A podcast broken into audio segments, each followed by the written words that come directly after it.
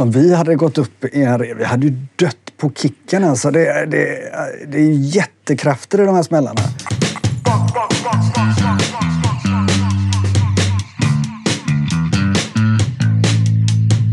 Du lyssnar på Akademiliv, en podcast från Sörjningska akademin. Jag heter Christer. Och det här är Pontus. Och vi jobbar ju som kommunikatörer vid Sahlgrenska akademin och Göteborgs universitet. Och nästan varje dag vid fikarummet så är det vanligaste samtalsämnet vi har, det är ju... Äh, barn? Eh, ja, det också. Men simkurser. Simkurser ibland. Eh, jag tänkte mer att vi pratar ganska ofta om eh, de forskare vi träffar och den forskning som vi på något sätt stöter på i vårt jobb. Men som vi aldrig riktigt hinner fördjupa oss i. Nej, men det stämmer ju verkligen, och det finns alltid någonting annat, och som vi måste, man måste få klart någonting, man måste få klart en text eller sådär. Så inte riktigt chansen att ställa de där intressanta frågorna. Nej. Och då tänkte vi så här, att vi skaffar oss en podcast där vi låter de här forskarna dels få komma till tals och där vi också kan borra oss in i hjärnan på de här forskarna och ställa de här frågorna som vi ändå har och som vi tror att många andra har också. Mm, just. Så nu är vi här, första pilotavsnittet av Härligt. Akademiliv. Lysande. Och anledningen att vi började exakt nu var ju att vi såg för ett par helger sedan en mycket uppmärksammad match i M M A där Alexander "The Mauler" Gustafsson fightades i Stockholm. Och mm. vi såg de här bilderna på tv och mm. klippen på YouTube som var ganska ruskiga. Ja, hemskt att se var det ju faktiskt. Mm. Riktigt obehagligt. Man ser hur hans huvud nästan flyger runt verkligen när han får de här smällarna. Mm. Han blir rejält knockad. Och då tänkte vi naturligtvis, alla tänker nog som ser de bilderna, att vad händer egentligen inne i hjärnan när man åker på de här smällarna? Mm. Och då vet vi ju en forskare hos oss som sysslar med just detta. Så vi tog med våra mikrofoner, åkte till Mölndal och träffade Henrik Zetterberg, professor i neurokemi vid Sahlgrenska akademin. Hur är läget? Det är jättebra här. Det är kul att vara här och prata med er. Härligt. Du, vi tänkte... Eh, du har forskat på många saker inom neurologi och hjärnan. Men ett av dina områden handlar ju om hjärnskakningar och hjärnskador inom idrotten. Mm. Och vi tänkte börja med, Henrik, att backa tillbaka bandet till den tjugofemte januari. tjugofjärde januari var det kanske. Och Tele två Arena där Alexander "The Mauler" Gustafsson mötte Anthony Johnson i en match i M M A-serien. Jag tänkte du kunde... Nu ser vi här lite... Det... Gustafsson hamnar ju i underläge här och försöker att försvara sig. Och som idrottsman så är det viktigaste man kan göra här att stabilisera sitt eget huvud och hålla garden uppe. Men det går ju sådär. Och han är jättetrött och har fått flera smällar. Och nu så får han... Ja, man ser att han försöker hålla huvudet mot mattan. Och där är ju matchen slut. Ja. Där bryter domaren. Ja, precis. Och man ser varför domaren bryter. Och det är ju förstås väldigt... Eh... Medvetet är precis det domaren ska leta efter i M M A, och det är när huvudet flyger okontrollerat. Och det är precis, då är ju troligen uh, "The Mauler" Gustafsson medvetslös där faktiskt. Så han kan inte stabilisera huvudet med nackmuskulaturen. Och, det, det, och de, smällarna, de två sista smällarna han får där, då ser man hur fly, huvudet flyger okontrollerat upp och snärtar uh, så att hjärnan rör sig inne, inne i skall, skallbenet där. Mm. Det ser ju lite ruskigt ut. Vad känner du liksom... Rent som en, eftersom du sysslar med hjärnan, hur mår hjärnan i det här läget när de här sista slagen kommer? De sista slagen är ju livsfarliga. Så är det verkligen. Eh, och där har ju eh, Gustafsson ingen som helst koll på läget längre. Han kan inte skydda sig längre. Och det är därför domaren går in och bryter, för det är precis där som... Eh, jag tror det är han väl medvetslös på dem, i alla fall det sista slaget, men... Eh. Det är ju inte bara inom... boxning och just kontaktsporter vi ser de här skadorna. Nej. Utan du sysslar också till exempel med ishockey. Oh, precis. Ishockey är ju en kontaktsport kan man verkligen säga, men där är det ju inte alls, den går ju inte alls ut på att knocka ner någon eller sådär, utan där är ju tacklingarna som är riskmomentet. Mm. Eh, där man av olyckshändelser kan få smällar mot huvudet som kan bli precis på samma sätt som vi såg nu med "The Mauler", fast oftast är det inte upprepat eh, så som det är i den här matchen då. Mm. Kan du ge en bild ungefär? Alltså, hur vanligt är det med hjärnskakningar eller hjärnskador inom idrott? Ja, i, det beror på vilken idrott det är, men hockey, om man tittar på elitserien i hockey så har det hittills inträffat sådär en trettio till fyrtio hjärnskakningar per säsong. Det är ganska mycket om man tänker att det bara är tolv lag och att så risken för en elit, en professionell hockeyspelare för hjärnskakning, den är ju jättehög alltså. Och därför är det också ett litet problem, för i och med att de är en riskgrupp, man tror lite grann så här att en hjärnskakning som vem som helst av oss kan drabbas av eh, ger ju förstås kanske problem under några dagar, några veckor, eh, men upprepade hjärnskakningar är man lite mer rädd för inom, inom mitt fält, för eh, det har visat sig att ibland vid upprepade hjärnskakningar innan hjärnan lägger färdigt så, tar, så kan det vara så att man får symptom som sen inte ger vika. Och det är just upprepningarna som är farliga då? Ja, troligen är det så här, fast det vet vi inte, men troligen är det så här att en hjärnskakning ger upphov till massa nervcellsutskottsavslitningar. Det kan vara olika mycket förstås, det kan vara lite eller mycket. Och de utskotten som då, nervcellen är ju en ganska eh, speciell cell, den har ju en rund kropp, eller eh, kanske inte rund, men den har en kropp och sen har ett långt utskott. Och det utskottet, utifrån, utefter det utskottet så transporteras information och även energi, paket och mitokondrier och sånt där. Och eh, till nervcellsänden, eh, synapsen, och där ska eh, information överföras. Och där sker också väldigt mycket ämnesomsättning. Och när ett sånt eh, utskott, som också kallas för axon, när det går av så är det förlorat, det läker inte. Men eh, vad som också är vanligt är att man kan få små dragningar i utskotten så att de får eh, små brock på sig och sådär. Och detta försöker kroppen att reparera. Och att reparera sådana småskador tar också mycket energi. Och det verkar som att en hjärnskakning ger upp, gör att nervcellen får väldigt höga energikrav på sig. Och om man inte får en till smäll under tiden som den här eh, reparationen pågår, då har man sett att nervcellsskadorna, det kan få många nervceller att tippa över och dö av helt enkelt. Mm. Men de här utskotten, de ryker av eftersom hjärnan förflyttar sig, eller liksom, kan, kan du ta oss, om man tänker sig slow motion, genom ett slag, alltså från en samma ögonblick som du träffas av ett slag, en tackling eller någonting mot huvudet, vad händer egentligen liksom inne i, innanför skallbenet kan man säga? Precis. Om man tänker sig att huvudet roterar eller knycker till eh, snabbt, så kommer hjärnan av sin tröghet. Som på Mauler här till exempel. Absolut. Då, att han får ett slag från sidan. Det var ju verkligen skolboksexempel på farliga eller hjärnskadande slag mot huvudet. Man kan ju tänka sig ett annat scenario, att man har huvudet helt stabilt, kanske mot en vägg, och får ett knytnävslag i pannan, då, då får man ju en jädra skada kanske på pannhuden. Man, det kanske blir en, en, en katt och man blöder och det ser läskigt ut, men hjärnan händer ingenting med. Mm. Utan det är när huvudet roterar till, okay, som de här skadorna inträffar.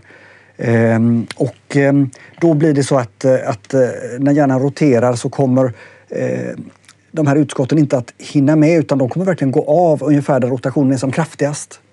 Och då, det kallas för eh, att man, ja, de skärar, de slits av.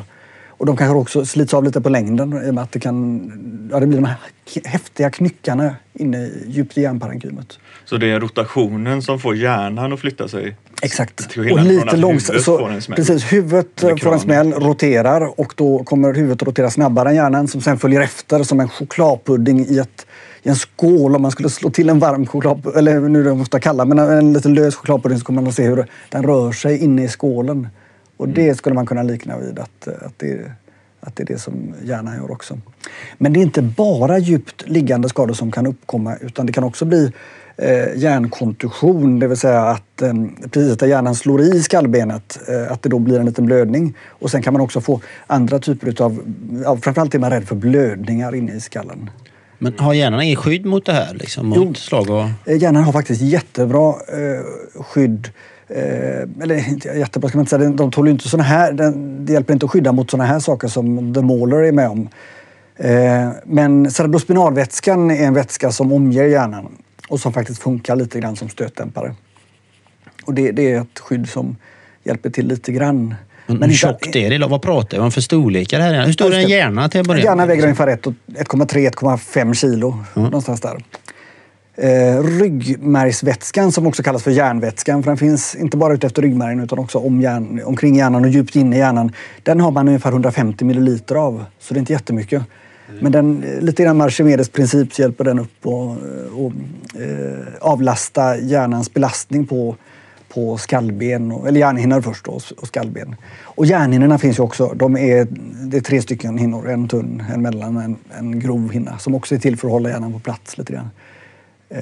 Men jag tror, men vi som människor är lite dåligt skyddade mot slag mot huvudet beroende på hur vi ser ut. Huvudet är ganska stort, nacken som ska stabilisera huvudet är ganska liten i relation till andra djur. Myskoxar och sådana som stångas och säkert skulle haft mycket mer hjärnskador om de inte hade haft en sån kraftig nacke. Och sen är det lite lustigt för sådana här andra djur som verkligen... Det finns en del vetenskapliga studier på hackspettar till exempel. Och den, de krafter som en hackspett alstrar är ganska imponerande faktiskt. Men de har små krockkuddar bakom ögonen, så sitter det fettkuddar som hjälper till att skydda framdelen av hjärnan när de hackar i, i träd. Och sen har de också ett litet gummiband som hjärnan är upphängd på så att den rör sig inte, den rör sig inne, den hålls stabil, mer stabil inne, inne i huvudet än, än, än vad den skulle gjort om de inte hade haft detta. Men så för att sammanfatta lite då, så rotationen är det dåliga, ja, och stabiliteten är det som är bra. Exakt, och det är och detta då... som alla kampsportsutövare tränar på. Att, att hålla sitt hålla eget huvud stabilt, stabilt och att få motståndarnas huvud att rotera. Så du tror verkligen att det är det Alexander tänker på? Man, absolut, Maurer, absolut. Man ser honom här, absolut, försöka hålla ner sitt huvud, nästan, ja, trycka det mot mattan. Så exakt, för att... absolut. Och det är, det är verkligen det som det går ut på här. Och då, det är en anledning till att M M A har fått väldigt dålig rykte också, hos vissa i alla fall, att, att det börjar blöda och sådana saker. Det tycker folk ser läskigt ut. Men blöd, det tycker jag, det är ju helt ofarligt. Så det är om man då håller huvudet så hårt man kan mot mattan och tar emot de här smällarna på ögonbryn så det spricker upp, näsan börjar blöda. Det, det, det är ur hjärnans synvinkel inte alls farligt. Utan den farligaste för hjärnan, det är en, en häl eller ett knytnävsslag på hakspetsen så att man får den här snabba knycken på huvudet. Och då ser man ofta hur... Då, det, sådana smällar leder ofta till knockout. Och på filmen så såg vi också hur... Eh... Johnson försöker slå underifrån, exakt, för exakt, att, byta, att få huvudet, ja, att röra sig då, exakt, exakt, om man ska tänka på, som en hjärnforskare. Precis, precis. Mm.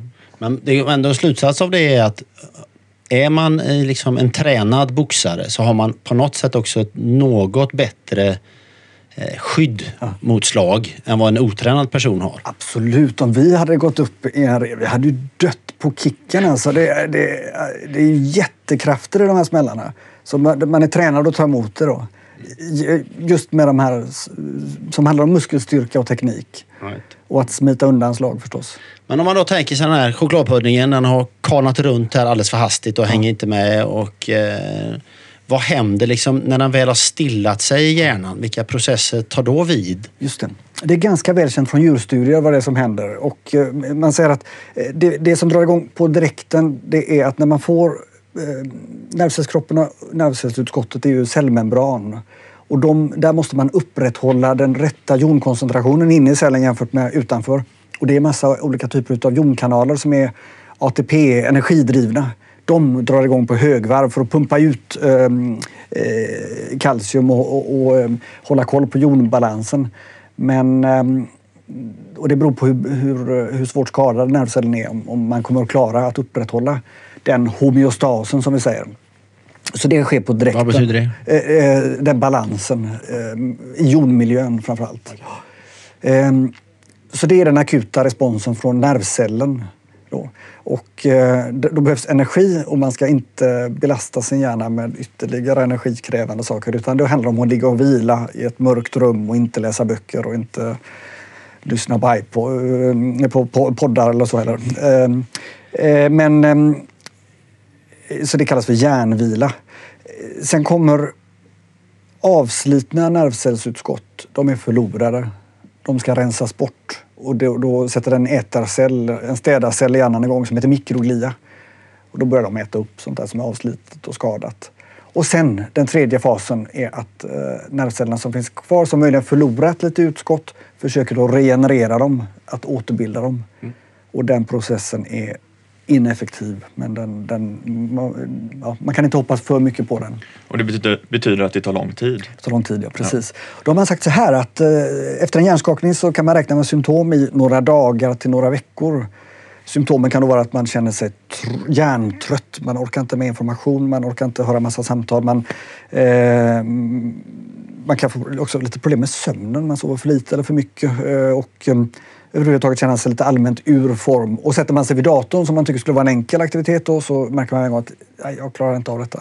Man, så, så då handlar det om att med hjärnvila, man kan också ha ont i huvudet förstås, vilket vi inte vet riktigt varför man får ont i huvudet efter en hjärnskakning, men många berättar att de har ont i huvudet. Eh, och, är inte det självklart? Då? Nej, jag tror, jag tror inte det. För, när de säger att, att ni vet, när neurokirurger opererar på hjärnan, den är helt smärtokänslig. Så innanför hjärnhinnorna så finns inga smärtreceptorer. Mm. Eh, så, men jag, en hypotes, men det är verkligen ingen eh, sanning.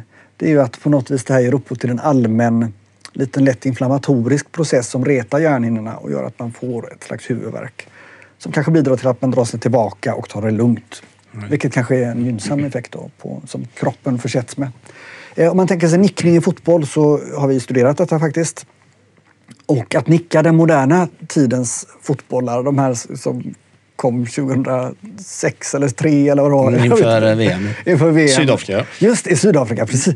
Då var ju en del spelare lite upprörda för att bollen uppförde sig på ett annat sätt. Den ja, är lättare. Bobblade i den luften. Bobblar, med konstiga ja. frisparkar. Och, och där har vi gjort en studie på, på friska frivilliga människor som har nickat målvaktsutsparkar kontrollerat. Och då har man ju spänd nackmuskulatur, man tar emot bollen på pannan och man nickar den framåt. Eller vart man nu vill nicka den. Och då blir det inte alls de här knyckarna på huvudet som man ser i boxning och så. Så en kontrollerad nickning tror inte jag bränner några nervceller. Det var ju forskning visade, ni hittade inga just det, vi mätte ryggvätskemarkörer för nervcellsskada. Samma som vi gjort på boxning, amatörboxning. Och såg inga effekter alls på nickning. Däremot väldigt tydliga effekter på vanlig amatörboxning. Också i frånvaro av knockouts. Så bara få de här smällarna mot huvudet i amatörboxning leder till nervcellsskada. Men ni har alltså hittat ett sätt att mäta det här? Just det, just mäta det. Skadan? Exakt. Eller, och det vad är tycker det man mäter? Att, ja, precis. Det är ju ett väldigt bra objektivt test på vem som vunnit en match också, om man skulle införa det. Eh, det vi mäter är nervcellsproteiner som normalt sett ska finnas inuti nervcellerna. Och om nervcellsutskott går av så läcker det ut. Så det är egentligen väldigt enkelt. Och då kommer det ut i hjärnans eh, extracellulärvätska som kommunicerar helt fritt med den här ryggvätskan vi pratar om, den här stötdämparen. Mm. Och den kan man ta prov på genom att sticka in en nål i ryggen precis eh, nere vid ryggslutet och tappa ut en tio till tjugo milliliter. Och där kan vi sedan mäta med olika tekniker. För att se hur, hur allvarlig, eller om det har skett en hjärnskada och graden också av, av allvar. Då. Och sen tror vi också att det här testet fungerar för att säga när hjärnan har läkt färdigt. Symptomen av, från en hjärnskakning kanske finns i tre, fyra, fem dagar. Vissa får upp till några veckor och vissa får mer långvariga symptom. Um, man har tänkt sig lite att den här akuta reaktionen på hjärnskakningen, Eh, skyddsmekanismen, den här städprocessen som eh, mikroglia håller på med för att äta upp döende celler och regenerationen. Hela den processen verkar pågå under månader, i alla fall om man mäter de här skadeproteinerna. Eh, så... Men det här är en tid som man själv kanske upplever sig som besvärsfri eller att man har kommit slutet, över det. Så. Exakt, ja. Och vi vet ju inte vad det, vad det... Vi vet inte riktigt vad det betyder. Är det okej okay då att köra igång för fullt medan våra markörer fortfarande är lite onormala? Eller är det själva verket att man helst ska vila tills markörerna också är normala? De här, test, de här proteinerna vi kan mäta i ryggvätskan. Men för att studera detta närmare så har vi också försökt göra så att vi... Eh, att ta ryggvätska, det är lite... Det kan vara lite jobbigt det att man får sticka in en nål i ryggen. Man kan få lite huvudvärk efteråt. Det är inte vanligt, men det kan hända. Så vi har försökt göra blodtester. Och det är det vi gör nu på elitserien i hockey bland annat. Så vi har tagit fram metoder att mäta de här nervcellsproteinerna även i blod. Och de, då behöver man mäta vid väldigt låga koncentrationer. För de, är, de ska komma ut från hjärnan över något som heter blod-hjärnbarriären. Och blod-hjärnbarriären är ett skydd som vi har för att skydda hjärnan från bakterier bland annat. Och... Men det går att mäta med en speciell teknik som vi har varit med att ta fram. Och vi kan nu mäta tau och neurofilament som är två proteiner som normalt sett ska finnas inne i nervcellsutskotten. Mm. Och tau-studien är klar. Så då har vi tagit, då har elitserien i hockey ställt upp. Så när det blir en hjärnskakning så lämnar spelaren ett entimmesprov en timme efter hjärnskakningen. I arenan då, var den är i Sverige. Okay, ja. Och sen nästa morgon, morgonen därpå upp till sex dagar. Och vissa har lämnat också tio dagars prov. Och då har vi tittat lite på hur profilen ser ut. Hur mycket, ju mer av det här proteinet som kommer ut, desto värre verkar hjärnskakningen vara. Right. Ni kan se liksom mönstren här efter en hjärnskakning. Precis. Och det med, och med flera jämförelser komma fram till att ja, dels hur allvarlig skadan är, men också när man kan vara igång i spel igen. Då. Precis. Men jag tänker på en sak efter den här. Jag var med om en sak när jag var eh, tio år kanske. Mm. En kompis som cyklade till skolan och eh, cyklade utan att tänka sig för. Ingen vet riktigt vad som hände. Rakt in i en vägg. Och liksom for in med huvudet i väggen och blev liggande medvetslös då. Mm. Och då blev det några rådiga killar var framme och skulle liksom lyfta upp Mats som han hette då. Bära in honom i lärarrummet och sådär. Men så kom det någon annan och började prata om att man ska nog inte röra personer som har fått en eh, hjärnskakning eller någonting så. Mm. Va? Och jag tänker på när vi får inte se vad som hände med The Mauler till exempel efter att han knockas där. Mm. Men eh, stämmer detta? Alltså man måste man direkt i stilla i vila efter att ha fått en sån här smäll? Eller är det bara en myt att man inte får röra på sig? Och hur hanterar man det i en idrottssituation i sådana fall? Just det. Man kan säga att den här, det som hände med din kompis där, det var säkert en olycka där man slår i huvudet kraftigt. Då är man väldigt rädd för Eh, ryggmärgsskador, mm. att eh, nacken, kotpelaren eller skulle vara skadad. Right. Och där säger man att där ska man vara jätteförsiktig med att röra personen innan man har satt på en nackkrage för att stabilisera. Och det är lite grann att man tänker att då kan man få, om man börjar röra på en sån person och, och man har ett, eh, skelett, en skelettskada på halskotpelaren, att man då skulle kunna eh, skada ryggmärgen ytterligare och få en ryggmärgsskada. Okay. Ja. Det var säkert så de tänkte. Right. Eh, I The Maulers fall här så är det nog... Eh, man behöver nog inte misstänka något sådant på honom. Däremot så ska man absolut vara beredd på att han kan vara allvarligt hjärnskadad. Men vad tror du? Hur tar de om hand? Tar de hand om honom direkt efter den här något? Precis, jag tror att han låg inne i omklädningsrummet ett bra tag. Sen kom han ju upp... Eh, Det, det är ju lite... Men han går dit själv och han, det, det är liksom ja, ingen precis. fara att resa sig upp efter det här, eller ska man... Nej, det är ju egentligen ett bra test att se om det blöder i huvudet på honom också, för då kommer han ju segna ner efter ett tag. Att, att, um, att observera personen sådär, men sen är det verkligen... Så det, är inte, det finns inget klart hur man ska göra i det akuta läget här om man inte misstänker en, en uh, halskot uh, eller uh, ryggradskada. Men det blir förmodligen ingen skada på ryggraden för att han är tränad och har starka... Ja, fast i slutet där så de där sista slagen har han ju ingen koll på själv och skydda sig mot. För där flyger ju huvudet som en... Men, så det finns en annan risk där också egentligen då? Att, att han är slagen även skadar ryggraden eller kolan? Ja, jag tror alltså han... Det där ser ut som att han har fått åtminstone... Han, det var ju två rejäla whiplash-snärtar alltså. Det, den saken är klar. Mm. Det, det kan man nästan bara se på bilden här att det måste det ha varit nästan. Så då är vi ju inne på en annan typ av skador. Precis, egentligen. precis. Men just det, att man skulle tro att det har blivit något brott på halsryggen, det tror, det, det, det tror jag inte man behöver vara rädd för här faktiskt alls. Mm. Eh, men eh, efter att man har fått en hjärnskakning, då handlar det i alla fall om att ta det lugnt, vila, inte göra mycket. Och sen när symptom börjar ge vika så kan man börja och aktivera sig försiktigt. I hockey så man, kör man rehabilitering enligt en modell som kallas för järntrappan. Eh, som Luleå Hockeys före detta eh, läkare tog fram. Där man successivt ökar eh, det man gör. Och vid varje återkomst av symptom, till exempel nu blev jag yr igen, jag mår inte riktigt bra. Då går man tillbaka ner, då tar man ett trappsteg ner och så är man kvar där ett tag och sen går man, försöker man komma upp igen. Och en sån hjärntrappa, det, det, det tar minst sex dagar och kan ta mycket längre tid också. Är det det som är symptomen oftast? Yrsel? Yrsel, trötthet, illamående, irritabilitet. Ja. Så det viktigaste där med din kompis Mats Tegel, det, det är att man skulle fråga hur han mår och höra ifall han har något av de här symptomen. Mm. Men inte lika viktigt att han måste ligga kvar på marken. Eller så då. Ja, precis. Ja, just det. Fast det, man kan säga att där var det lätt ju som en olycka där kanske inte folk hade riktigt koll på hur, hur det hade gått till. Och då säger man att då kan det vara bra att personen får ligga kvar tills ambulans kommer mm. och att ambulansmännen sen tar hand om själva. För de är ju tränade på att röra kroppar så att inte vissa, det finns vissa typrörelser som skulle vara... En, extra farliga och så halskrage på då. För jag tror inte vi barn som stod runt Nej. där, vi tänkte ju inte ens på nacken Nej. överhuvudtaget, utan det var bara det här knockout liksom, ja. för att han svimmade av och så. Ja, men du ska säga att det hände ingenting med Mats annat än att han tillskansade sig eh, smeknamnet Tegel för all det, framtid. Så att det, alltså, Mats Tegel Andersson fick han heta efter Mats det här. Men, men han är på benen och eh, men det för oss ju till den här liksom ja. långsiktiga effekterna som, som man ändå kan se. Vi har ju sett eh, Muhammed Ali mm. skaka till exempel väldigt mycket och mm. sluddra tidigt i sin eh, på, på äldre dag, men ändå inte så gammal. Och, alltså, man, vi har sett flera av de här exemplen. Ja. Vad är egentligen de långsiktiga riskerna för den som skadar sig inom sin idrott i ja. hjärnan? Den långsiktiga risken är något som kallas för kronisk traumatisk encefalopati. Och det är som mest väldokumenterat hos proffsboxare som har haft särskilt långa karriärer och många knockouts och sånt.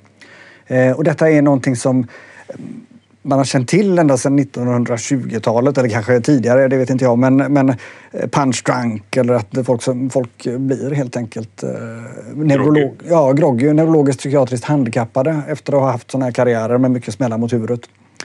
Mm. Eh, alla blir inte det. Men folk som har haft långa karriärer, där är det ganska sv- om man tittar på guldmedaljörer i, i i tungviktsboxning och sånt, så är det, det är rätt många utav dem som har fått neurologiska sjukdomar. Och då har man sagt att ja, men det är väl Alzheimer då, eller det var otur, eller Parkinson, säger man ofta om Muhammed Ali att han har fått Parkinson. Men det är inte, jag tror inte det är så enkelt, utan detta är sannolikt kronisk traumatisk encefalopati på basen av smällarna.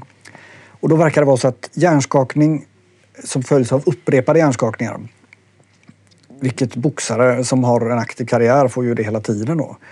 Där finns det en risk för att man får en progressiv, en fortskridande nervsystemreaktion där det på något vis drar igång någonting som inte... Och det hjälper inte att man slutar boxas då heller, utan de här symptomen kommer ofta efter aktiv karriär. Och sen så har man den här neurodegenerativa sjukdomen som... När man undersökt hjärnor från patienter som har avlidit med denna... Efter att ha haft upprepade hjärnskakningar och sen också får den här sjukdomen, så ser man att det är väldigt mycket utfällning av ett protein som heter tau i hjärnans... Eh, eh, både på hjärnans yta och även i mer djupt liggande väck på hjärnan. Och den ser ut som att den spri- kan sprida sig lite över hjärnan också.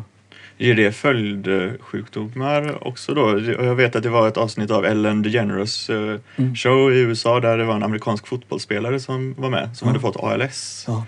Och då kopplade han ihop det med, med liksom hans fotbollskarriär såklart. Precis. Men Finns det, en, finns det belägg för den kopplingen? A L S är väldigt osäkert faktiskt. Men eh, demens och Parkinson-liknande symptom och sådant, där finns det en stor litteratur på att detta stämmer. Att upprepade hjärnskakningar kan dra igång eh, den typen av process. A L S är lite mer kontroversiellt faktiskt. A L S är eh, lite märkligt. Det finns flera små utbrott av A L S. Bland annat italienska fotbollsspelare hade en ansamling av fall eh, där man ett tag tänkte att det kanske var något, det kanske var något nev- neurotoxin eller något sådant. Det kanske var något gift från eh, fotbolls... Alltså gräs, eh, ogräsbekämpningsmedel och sånt där. Men det, man har aldrig riktigt fått kläm på varför det hände. Man pratar om nickning, men det, det, har, det skulle inte förklara varför många fotbollsspelare i andra delar av världen inte får A L S. Och, men A L S finns med i alla fall bland sjukdomarna som man har lite, lite oro över att det kanske, att det kanske är, eh, finns ett samband. Men beläggen är inte alls lika starka som Parkinson-liknande symptom med demens. Mm. Så Parkinson-liknande symptom, demens och sen det här punch drunk som är ytterligare en ja. typ av sjukdom. Precis. Jag skulle säga att det är, jag tror att det är samma sjukdomsentitet på molekylär nivå, men att symptomen blir lite olika beroende på vilka cellgrupper som drabbas i hjärnan. Mm. Men när du pratar om det här med upprepade hjärnskakningar, då menar du även det det har läkt emellan liksom? Vi hörde ju Alexander mm. de Mauler här efter matchen intervjuas och säga att ja, men det här ingår i sporten liksom, man får lära sig falla och resa sig igen och så. Mm. Men hur många gånger kan man resa sig efter, alltså även om man läker ut en hjärnskakning, kan man hålla på då? Det är också en jättesvår fråga. Jag tror att den här den typen av idrottsutövare som, jag tror att de vilar alldeles för kort tid i alla fall. Så det är sannolikt så att, att ja, efter, efter det man fick se på klippet här så, så det är säkert en flera månaders läkprocess som, som ska till här. Jag tror inte man ska gå upp och sparra och, och gå matcher tidigare än så. Alltså. Men är det en brist idag? Är, är det generellt så att idrottare ger sig ut lite för tidigt ja. efter... Troligen är det så. Mm. Dels är det så att och inom elitidrott så vill ju eh, idrottsutövaren tillbaka så fort som möjligt. För det är, det är livet, karriären, det är även en del ekonomiska aspekter från proffsklubbar och sådant. Att snabbt få tillbaka sina stjärnspelare. Eh, men, och det är lite grann, faktum är att detta är ett av områdena som vi hoppas att ett objektivt test för när hjärnan skadats och när den läkt färdigt skulle kunna vara väldigt bra för um, idrottsutövarna. Mm. Då skulle man kunna, och det, det långsiktiga målet med vår forskning är faktiskt att försöka hitta en sån algoritm där man säger att vid den här nivån ska man vila sig så länge, vid den här nivån så är det okej att gå tillbaka lite grann och här var det ingenting. Här är det, för en del smällar mot huvudet kanske inte alls ger några hjärnskador utan istället så blir det ett öppet ögonbrynsår eller något annat. Som, men att hjärnan i sig inte var speciellt påverkad fast man kände sig konstig efteråt och, och sådär. Okay. Du, eh, vi har ju pratat mycket nu om eh, effekterna för idrottsutövare. Så här. Det är ju en del av din forskning. Du forskar ju också om Alzheimer och om andra neurologiska sjukdomar och eh, funktioner och mekanismer. Vad ser du? Finns det, någon liksom, finns det något ni kan lära av de här hjärnskadorna hos idrottsutövare som, som kan komma andra till hjälp? Mm. Jag tror vi kan lära oss en hel del om hur de här skademarkörerna ändrar sig vid en akut skada och om man sedan inte har upprepade skador så kan vi se när klingar de av lite grann. Ehm, vid Alzheimers sjukdom och även en del andra neurodegenerativa sjukdomar så har vi tydliga biomarkörsignaler för att nervceller skadas. Läkemedelsindustrin försöker hitta olika sätt att få stopp på nervcellsdöden.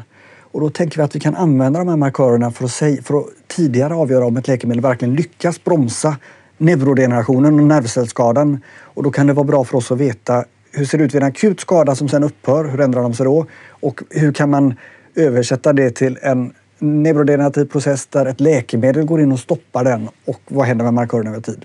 Lite grann för att snabbare få fram vilka läkemedel som är riktigt effektiva. Så där hoppas vi att det ska kunna vara av värde.